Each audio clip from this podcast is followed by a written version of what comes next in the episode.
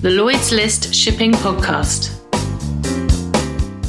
Welcome to this special midweek edition of the Lloyd's List Podcast. For the past 30 years, the Seafarer Workforce Report has offered the shipping industry a unique insight into the demographics of shipping. Every five years, it measures the available supply and demand of officers and crew. This maritime workforce census effectively allows the industry, at least in theory, to adapt its training and recruitment policies to fit. Although, given the near constant dearth of available officers, as a routine conclusion, one wonders how much agency the various players actually have in this equation. I'm interrupting our usual weekly podcast schedule because the latest report is out today. Uh, spoiler alert, uh, the report yet again warns of a serious potential officer shortage. And before you get too excited about the 46% rise in female seafarers this year, I should point out that this only takes us to 1.28% of the global seafarer workforce being female. So, some way to go on those diversity targets yet. Anyway, I'm delighted to say we have a podcast regular with us to cut through the data and give us the headline conclusions. Welcome back to the podcast, International Chamber of Shipping Secretary General Guy Platten. Thank you very much, Richard. It's always a pleasure to be here. So, talk us through this report for those listeners who are perhaps not familiar with this because it does only happen every five years. Give us the the headlines in terms of what this report is there to do and what the key conclusions are this year.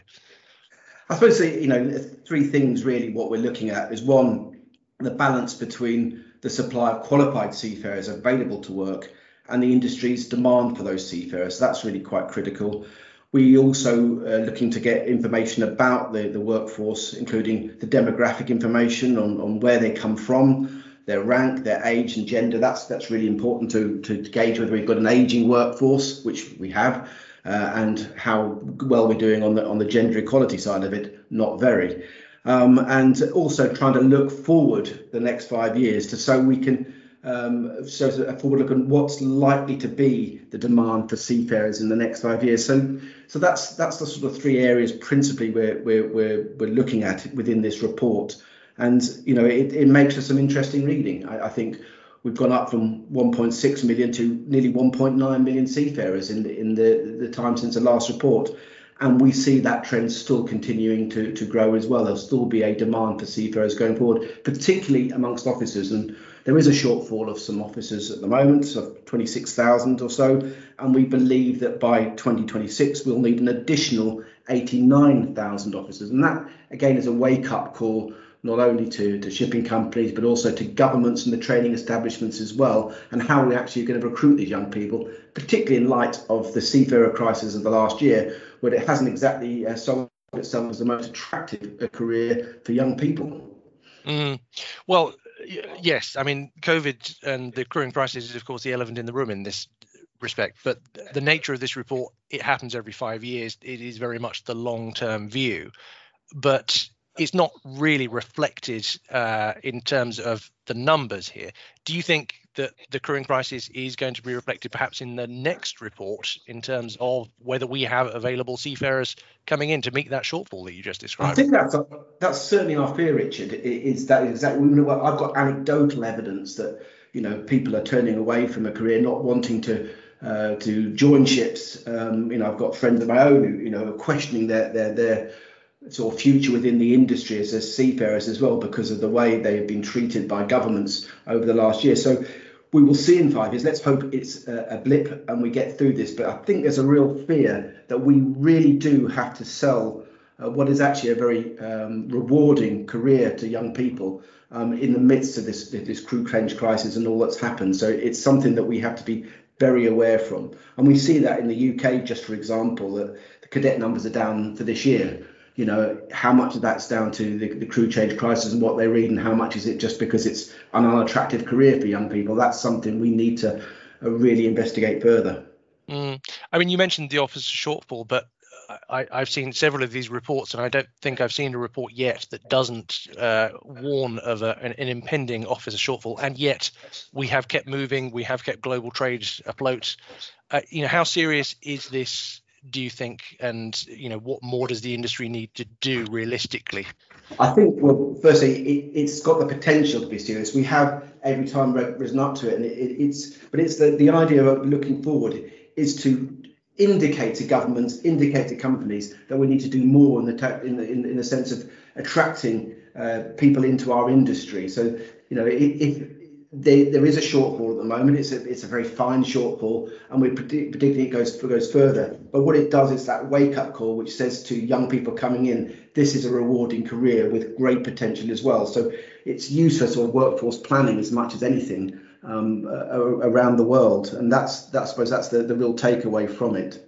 Mm on the diversity issue, which you, you did mention at the outset, uh, you know, looking at the headline figures, a 45% increase in female seafarers might be considered to be impressive until you look at the numbers. And of course, the baseline of going from around 0.7% means that we're still just looking at just over 1% of the uh, total of seafarers being female. I mean, that is pathetic, quite frankly. Uh, what do you think it is that is missing in this mix of recruitment uh, to to tackle this you know fundamental issue of gender diversity within the industry. I, I completely agree with you. know, we're at 1.28 percent of the workforce is, is of the global workforce is female. That's that's absolutely awful. It's pathetic, and not only that, it's missed opportunities, isn't it? Because we're missing out on half of half of the world's population in terms of talent. So you know, it, it's I I sense there's a real growing commitment now to tackle this now. We, are working on a diversity charter now here at ICS and other colleagues as well. But it, it really does. I mean, my daughter's, as, as some of your view, listeners will know, she's a seafarer, um, but she's one of only 1.28%. And, and predominantly those female seafarers often work in the ferry and the cruise sector as well. So we don't see so many in the other sectors. And we have to tackle that image. That, that image. It's still sort of a misogynistic image of our, our industry, and that has to change.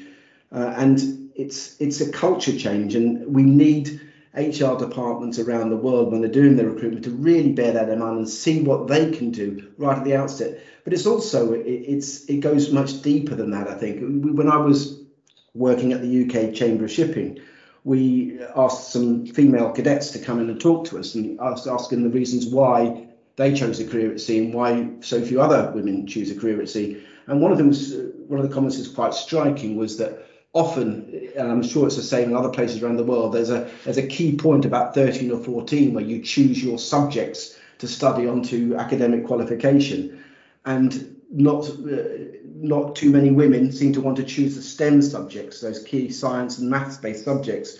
Going forward, they, they tend to go to other subjects, and again, that's something that we should be tackling right much earlier than trying to attract them after they've got their qualifications. We should also be trying to uh, educate that this is a, a, really rewarding career, and it's and it's a high tech career. It, it's a challenging career, but it's really interesting and fascinating. And, and you need good people skills. You need to get the most out of it. All these things which we need to to make more much more gender neutral and get rid of this macho image that sometimes our in, uh, industry can portray.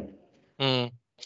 The the other um, standout uh, conclusion is that we are missing certain technical skills now. In the context of an industry that is rapidly digitalizing, um, increasingly looking to autonomous systems within the way that the industry is operating, not just at sea but on shore as well. Uh, how do you see that gap in terms of the the training uh, and the uh, progression of careers from shore uh, from sea to shore uh, pan, panning out because you know that to me is perhaps the more worrying uh, sign in this report. Yeah, I think we have to invest in skills and training to both attract and to retain talent as well. You know, CPD is, is must be an absolute priority for companies as well we are seeing a, a, rapidly changing industry. I think we've gone. I personally believe we're going to have fundamental change. You know, we call it the ICS, the fourth propulsion revolution over the next ten years, and that's going to require different skill sets. And we've got to be wise to that now. We, we, you know, we've been calling for some time for a revision to the STCW and to have a proper review so that it's fit for purpose for the challenges of the future. We're seeing increasing automation on ships, digitalization. All these things require a skill set perhaps vastly different to one envisaged maybe just 10, 20 years ago. So I think that's a real, again, the report highlights that that's a real wake up call as well for training establishments, for shipping companies to make sure we equip our workforce with the skills they need to to do the job well. Mm. I'm I'm forever putting you on the spot with uh, you know questions of forecasting, but uh, given that this only happens every five years and it does produce sort of pretty long-term views, what's your gut instinct in terms of what the next report is going to look like? Is it is it going to flag up, uh, you know, positive progress, or do you think that the combined force of what you've just described, that that uh, you know revolutionary shift in requirements and COVID is going to see a, a, significant change in the next report? It's really difficult to, to, to, crystal ball gaze, but what I would like to see, firstly, is a much more, uh, much better progress in the diversity issue. And we're not going to get to 50% in five years' time, but we'd like to see a real, real movement on that. Uh, we'd like to see this revision of STCW well underway and starting to come to a, a conclusion, so we know what training needs to be put in place and we, we need to see what we can do to counter the negative effects of the COVID 19 pandemic in terms of retention and recruitment.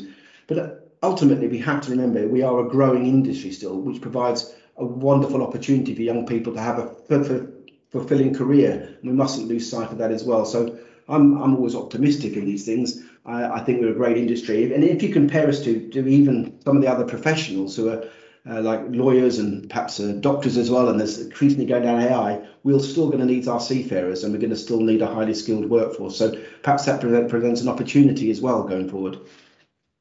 Let's hope so.